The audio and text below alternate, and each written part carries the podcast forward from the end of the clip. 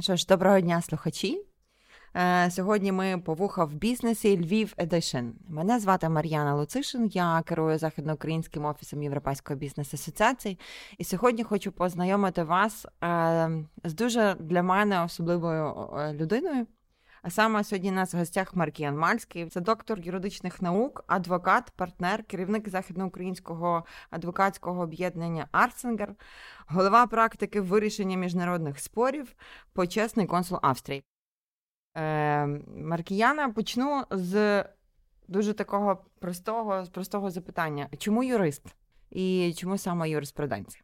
Дякую, Мар'яна. Шановні слухачі, вітаємо вас всіх сьогодні. Дякуємо, що долучаєтеся до наших подкастів. Скажу, що юриспруденція, вона в першу чергу є в моєму розумінні наукою точною. Так, чому точною? Тому що вона завжди веде до вирішення того чи іншого е, складного якогось моменту в житті людини.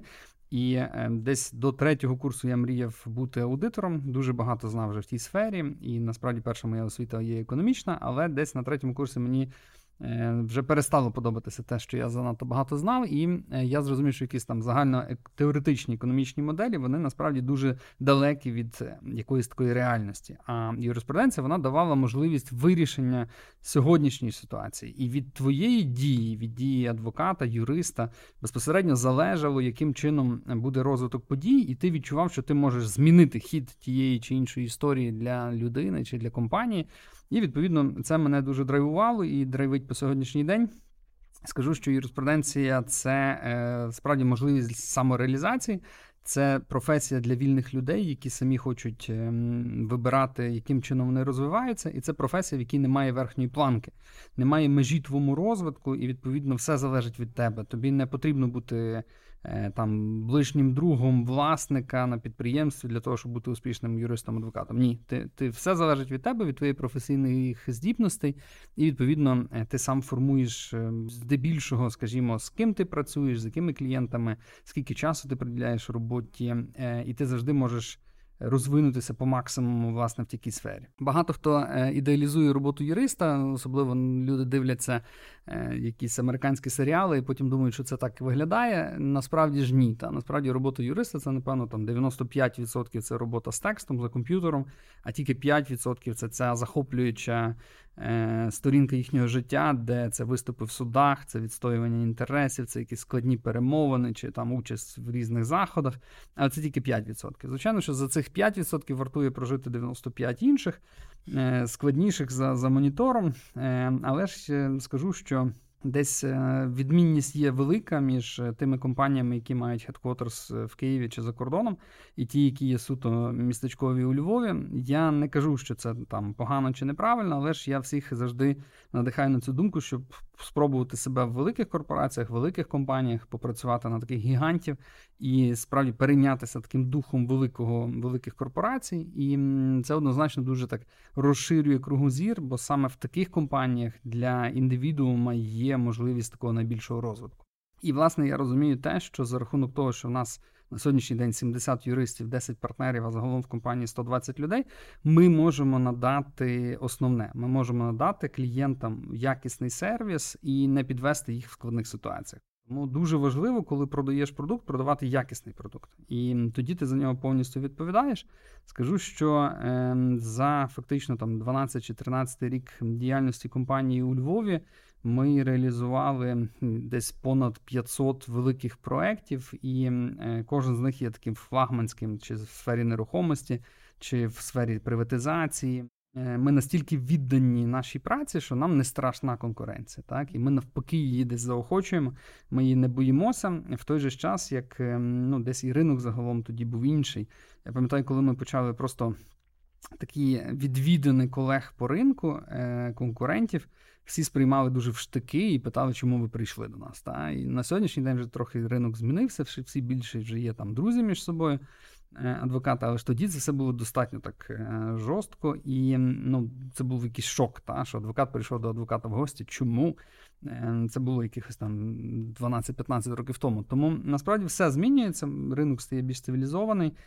Ми спостерігаємо те, що компанії вимагають все кращого сервісу, і ми абсолютно віддаємося повністю на те, щоб так воно і було. Угу.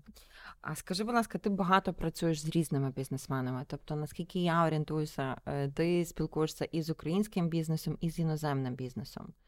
Е, як нам стати кращими з кращих? Я думаю, що я копну глибоко сказав, вже, що основною проблемою українського бізнесу є недостатність капіталу. На жаль, е, бізнес починався в незалежній Україні на руїнах нежиттєздатної постімперіалістичної системи. Так, Ми розуміємо, що Радянський Союз не зміг е, реалізуватися серед іншого тим, що він будував усе неправильно і на абсолютно зруйнованому місці почав тільки зароджуватися бізнес. Тому давайте розуміти, що ми живемо в е, нормальному ліберальному економічному середовищі лише якихось 30 років, так і на території, де фактично пройшло дві світові війни. Тому ми розуміємо, що е, наші стартові позиції були дуже і дуже складні. Тому е, це таке ехо минулого, воно не може пройти повз. І ми насправді розвиваємося з таких гіперскладних умов.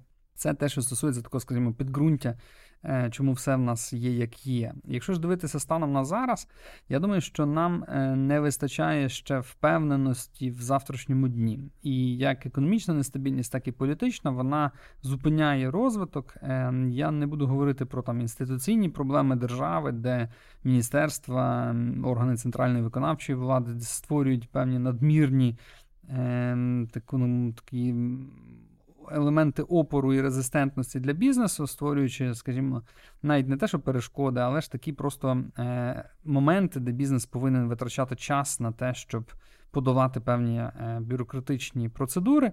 Е, я думаю, що нам потрібно більше лібералізовувати власне ці процедури, щоб вони не е, стосувалися так сильно бізнесу, е, умовно кажучи, там подання всіх статистичних звітностей і так далі. Це абсолютно речі, які, напевно, на сьогоднішній день вже є непотрібні. Так? І ми маємо мати е, таку відважність відмовлятися від абсолютно непотрібних речей. Я думаю, що нам потрібно більше виходити на іноземні ринки, е, думати над тим, яким чином залучити капітал, тому що бізнес без капіталу зробити можна, але це надзвичайно складно і надзвичайно довго. Тому, якщо е, український бізнес отримає доступ до ринків капіталу, тоді ми побачимо якісно інший розвиток. Хоча разом з тим ми розуміємо, що, наприклад, навіть ті інвестори, які приїжджають на сьогоднішній день в Україну, вони кажуть, а що у вас є тут що купити? А купити насправді мало є що. Та? Тобто ми ще за 30 років не збудували ту достатню кількість бізнесу, яка би е, забезпечила такий маховик приходу капіталу. Насправді ми розвиваємося нормально. От е, Україна економічно є десь так посередині світу, так, але ж ем, для того, щоб був такий певний революційний, а не еволюційний розвиток, нам потрібно дещо більше старатися, тому що в нас є настільки вже сильні конкуренти світові щодо інвестицій. Про яких ми не думаємо, так ми аналізуємо виключно в рамках своєї країни. А нам потрібно піднятися на рівень вище, мати такий певний helicopter view і подивитися на ринок конкуренції за інвестора, де країни дають такий свого роду кешбек на інвестицію. Це може бути 20-30%. Якщо ти вклав 10 мільйонів євро, тобі 2-3 мільйони євро повернуть на рахунок держава за те, що ти інвестував кошти в неї. Я вже мовчу за безплатні земельні ділянки, за безплатне підключення до інфраструктури. За ці всі речі в Україні потрібно платити. От коли інвестор каже, що він аналізує 15 країн для інвестицій, Україна ніколи не перемагає в цьому виборі. І це дуже насправді так є боляче, і от це би я би хотів, щоб це змінилося. Є якісь перспективи у інвестиційного клімату України у розвитку цього інвестиційного клімату? Дуже багато інвесторів втратили тут гроші, е, тому перспективи в нас загалом є. Ми як країна зростаємо, але я думаю, що дуже рано говорити про те, що ми досягнули вже якогось такого виходу на, на шлях стрімкого інвестиційного росту. Насправді дуже шкода констатувати те, що в світі є дуже багато грошей, але ж чомусь вони не йдуть в Україну. І це має бути завдання номер один для всіх: думати, яким чином залучити ці кошти в Україну. Тоді будуть зростати і заробітні плати, тоді будуть і зростати, зростати вартість активів, тому що на сьогоднішній день вартість активів в Україні є, наприклад, там в 5, в 7, в 10 разів менша, ніж аналогічного активу в Польщі. Mm-hmm. От Тому насправді ми всі станемо багатші від того, якщо е, держава буде більш стабільна. Е, зрозуміло, що такі речі, як е, корупція, як неможливість захистити свої права в судах, як те, що держава дуже агресивно відноситься до бізнесу, вони всі демотивують, скажімо, потенційних інвесторів. Я думаю, що найближчих пару років їх очікувати не варто. А далі це вже буде оцінка дій е, всіх нас з вами щодо того, яким чином ми змогли цей інвестиційний клімат покращити. Стосовно взаємодії з владою. Оскільки ваші офіси розміщені в Києві, в Одесі і у Львові, що можеш сказати, з ким простіше працювати з центральними органами влади чи в регіональних на місцях? Я скажу, що загалом би не хотілося працювати з представниками влади, і все б мало бути максимально автоматизовано. Бізнесмен, ну я от е, завжди говорю про те, що е, два чи три інвестори не вклали гроші в Україну, тому що представники влади їм сказали фразу, що дивіться, ми вас візьмемо за руку і проведемо по всіх кабінетах. От не треба водити інвестора за руку по кабінетах, тому що він починає думати, ага, значить тут інакше бізнес не ведеться. Та? А якщо завтра така helping hand е, мені більше не буде надана, так? От якщо я чомусь не сподобаюся тому чи іншому чиновнику, він завтра перестане мене водити за руку по кабінетах. Це що буде означати? Що мені пора йти з цього ринку? І на повному серйозі інвестори хочуть розуміти, що їм не що в них нема залежності від е, влади. Е, влада має існувати собі автономно і Думати про бізнес, а не чекати, що бізнес до них буде звертатися з якимись проханнями, а влада буде їх вирішувати. Mm-hmm. Ні, це все має бути зовсім інакше. Тому, поки ми десь е, працюємо в таких двох паралельних світах, а не а не в світах, які розуміють один одного, ми і будемо констатувати те, що з владою працювати, напевно, в Україні всюди є складно. Ем, з одного боку, є дуже великий роздутий е, штат працівників, з іншого боку. Е, немає такої ефективності, якої би хотілося. Тобто, в силу того, що заробітна плата е, в органах державної влади і місцеве самоврядування є достатньо низькою, найкращі кадри не йдуть туди працювати. І відповідно ми бачимо ту ситуацію, де і з одного боку багато працівників, а з іншого боку є неефективність їхньої роботи. Тому тут теж потрібно змінювати е, ці напрямки. Багато спілкувалися завжди щодо того, щоб створити певні фонди для державних службовців, які би наповнювалися бізнесом, або ж все ж таки переглядати зарплати шляхом скорочення того персоналу, що є. Зараз в Україні реально потрібно зменшувати кількість законів, більш е, бути ліберальною економікою. І тоді ми побачимо е, все кращі результати. Я думаю, що ми вже йдемо цим шляхом, але ж, на жаль, він напевно є заповільний. З твоєї точки зору, як ковід повпливав саме на ну, пандемія повпливала саме на твій бізнес в твоїй сфері, в твоїй галузі, та? і як ти бачиш, як вона повпливала безпосередньо на інвестиційний клімат? Ну, давай беремо поки що західного регіону. Ну, що стосується нашого бізнесу, скажу, що особливих змін, напевно, не було, е, крім того, що все стало набагато більш диджитал. Це те, чого бояться там е, батьки всіх всіх дітей, що от вже все дуже віртуально. І я думаю, що ковід дуже сильно пришвидшив ці всі процеси на сьогоднішній день. Особиста зустріч і таке пряме спілкування насправді вже відходить е, на задній фон. І дуже цікаво буде проаналізувати, коли пандемія закінчиться. Хочеться в це вірити, що вона закінчиться чим швидше. Ем, теж чи люди повернуться до живого спілкування настільки, наскільки це було раніше. Тому що з розвитком там зумів, е, скайпів, вебексів і так далі, на сьогоднішній день багато хто вже думає: Окей, я не буду там витрачати час на, на логістику, я краще поспілкуюся онлайн. Е, життя таким чином пришвидшується. І ми бачимо, що все стискається в ракурсі швидкості виконання. Е, я думаю, що людей чекає все більше і більше роботи. Е, мені хочеться вірити, що ми повернемося до такого більш живого спілкування, але ж я думаю, що певний рубіж вже пройден. Так? І ми ж до нього вже ніколи не повернемося, тому дуже багато речей будуть віртуальними. Я вже читав вчора буквально про нову професію: це консультант щодо віртуальних подорожей. Ем, Так, так. Тому е, ми побачимо, я думаю, розвиток дуже багатьох речей, які на сьогоднішній день нам здавалися дивними, але ж вони розвинуться набагато швидше. Е, Щодо бізнесу, загалом, ковід, звичайно, вплинув е, на різні сектори по-різному. Ми бачимо, що найбільшим ударом обійшовся сектор хорики, готелів, ресторанів і розвитку і розваг. Ми розуміємо, що в різних сферах, де розірвалися логістичні ланцюги. Це призвело до ситуативного здорожчання ресурсів. Я думаю, що кожен по-своєму е, переживає епідемію.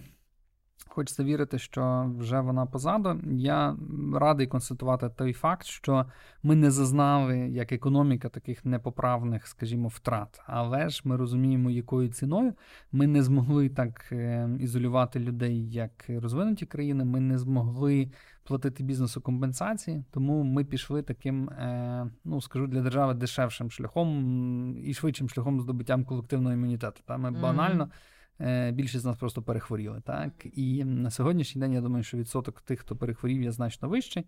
Можливо, і добре, що є цей імунітет, але ж е, ну, знову ж таки шлях ми вибирали е, з позиції слабкого. Beggars can be choosers. Тому ми, як економіка, як країна, ну, пішли таким шляхом. Іншого вибору в нас, напевно, не було. А от разом з тим бізнес зміг розвиватися, і, напевно, навіть на Е, карті конкуренції світової за рахунок такого жорсткого підходу. Е, ми змогли не зупинятись тоді, коли інші зупинилися. Mm-hmm. От Тому це теж, напевно, дало дало шанс е, новий для для бізнесу в його розвитку. Можна тепер перейдемо на трошки особисте.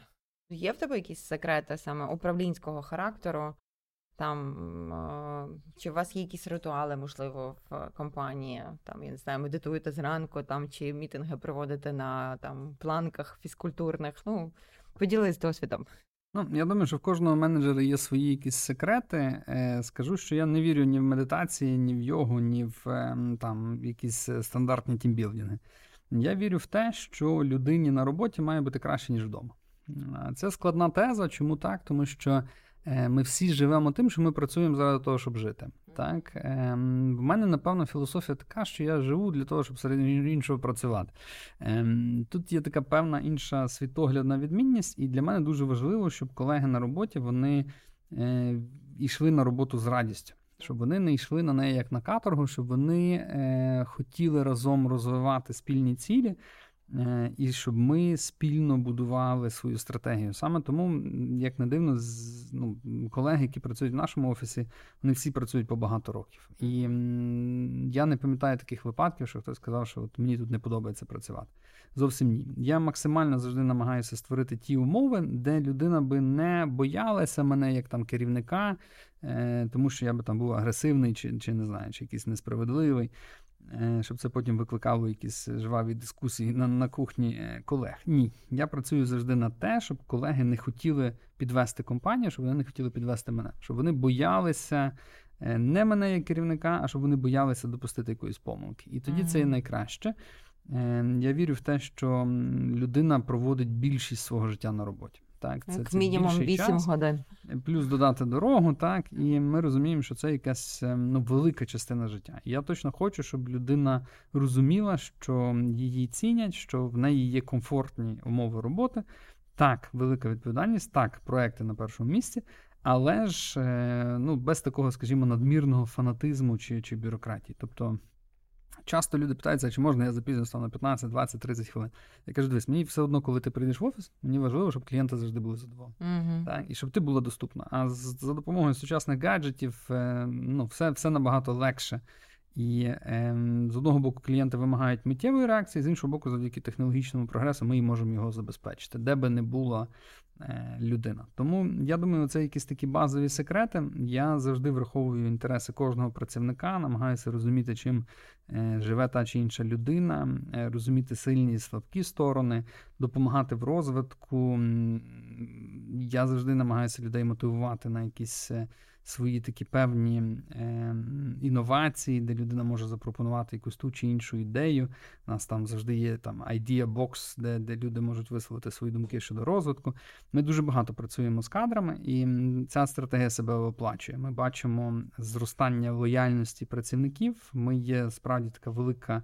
Професійна сім'я, де, звичайно, інтереси клієнта стоять на першому місці, але ж ми дуже добре цінуємо і розуміємо працівників. А чи є якась така червона лінія, яку ти не допускаєш в своєму колективі? Ну, що має зробити працівник, щоб ти його звільнив? Ну, я не знаю щодо звільнення, але щодо, скажімо, таких червоних ліній, в мене завжди був принцип, що в моєму колективі немає якихось суперечок, сварок, недомовлених речей. Е, не буде такого, що там люди не будуть між собою спілкуватися і так далі. Я завжди mm-hmm. кажу, дивіться, ми всі працюємо на одну ціль, у нас немає місця для того, щоб там були якісь інтриги чи були е, якісь сварки. Так бути не може. Та? Я кажу, що в моїй команді ми не сваримося, ми працюємо на один результат. І я вірю, що це така конструктивна позиція. Люди розуміють, ем, куди ми всі йдемо. Мені здається, цього дуже сильно не вистачає в державній владі. Так ем, в бізнесі люди більш е, зорієнтовані на один результат. В державній владі кожен орієнтується сам на себе, і це це дуже погано. І мені здається, над цим от в державній владі треба дуже сильно попрацювати, щоб все ж таки була така більша командність, більше відчуття спільної справи. Вона є в бізнесі на сьогоднішній день абсолютно немає в державній владі. Мій ідеальний день, е, скажу так, що мій ідеальний день починається з ідеального вечора. Е, от Я з вечора намагаюся запланувати свій наступний день. Як правило, він є, звичайно, там повністю розписаний, як мінімум на день, а як правило, на 2-3 вперед.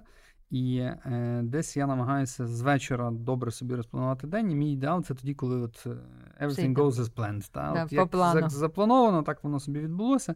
І я я дуже тоді хеппі. У е, мене є там свій метод, скажімо, там, яким чином не забувати про про все, що я маю зробити. Так? Є там завжди зі мною туду-лист, який е, включає в себе там чотири блоки, які стосуються е, нагальних проблем, тих, які про я просто там маю не забути. Е, і таким чином, з цим списком я живу вже, напевно, років 10, і за рахунок того можу сказати, що я в цілому там чогось такого важливого не забув за ці всі роки. Так? Ем, тут я кожного хочу надихнути на цю думку, що ви собі придумаєте, який метод найкраще працює для вас чи це жовті стікери на моніторі, чи це якийсь там е, новий сучасний application, up to you, та? але для кожного може працювати щось інше.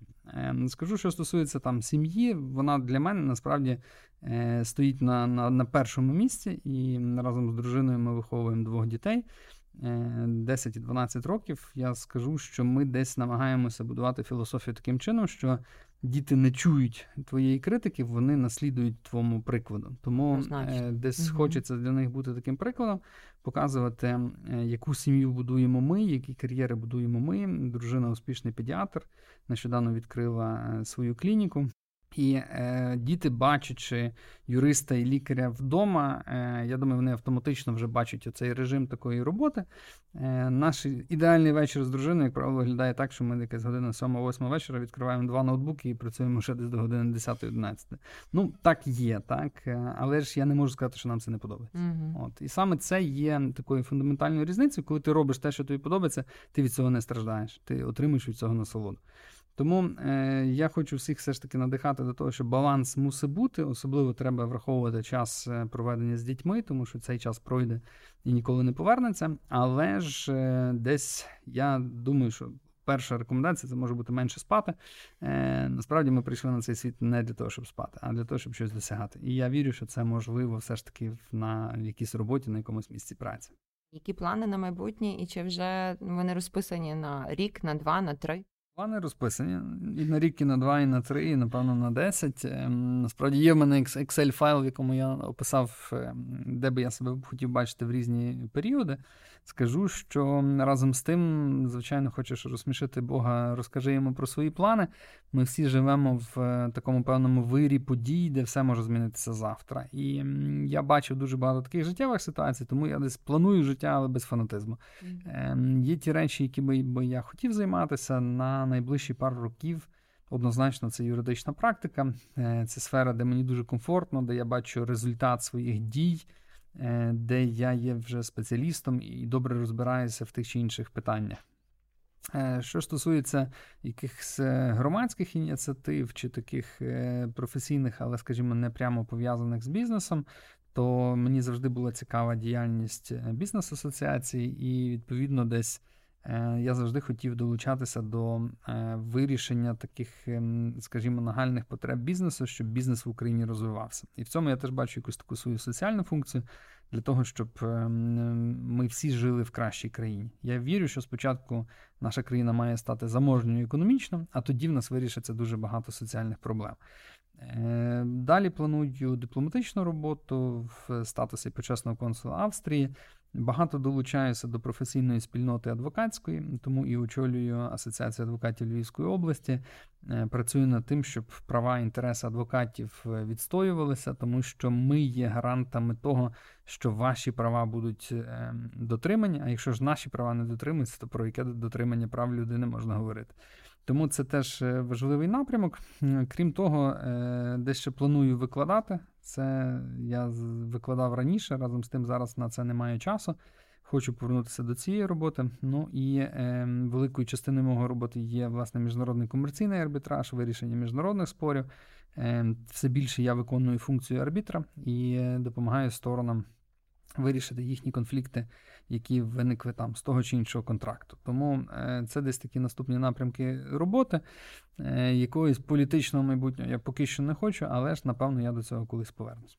Дякую, Маркіяна. Ну що, шановні слухачі, з вами був Маркіян Мальський, голова правління Західноукраїнського офісу Європейської бізнес-асоціації, і я, Мар'яна Луцишин. Тож ми прослухали повуха в бізнесі Львів Едишн.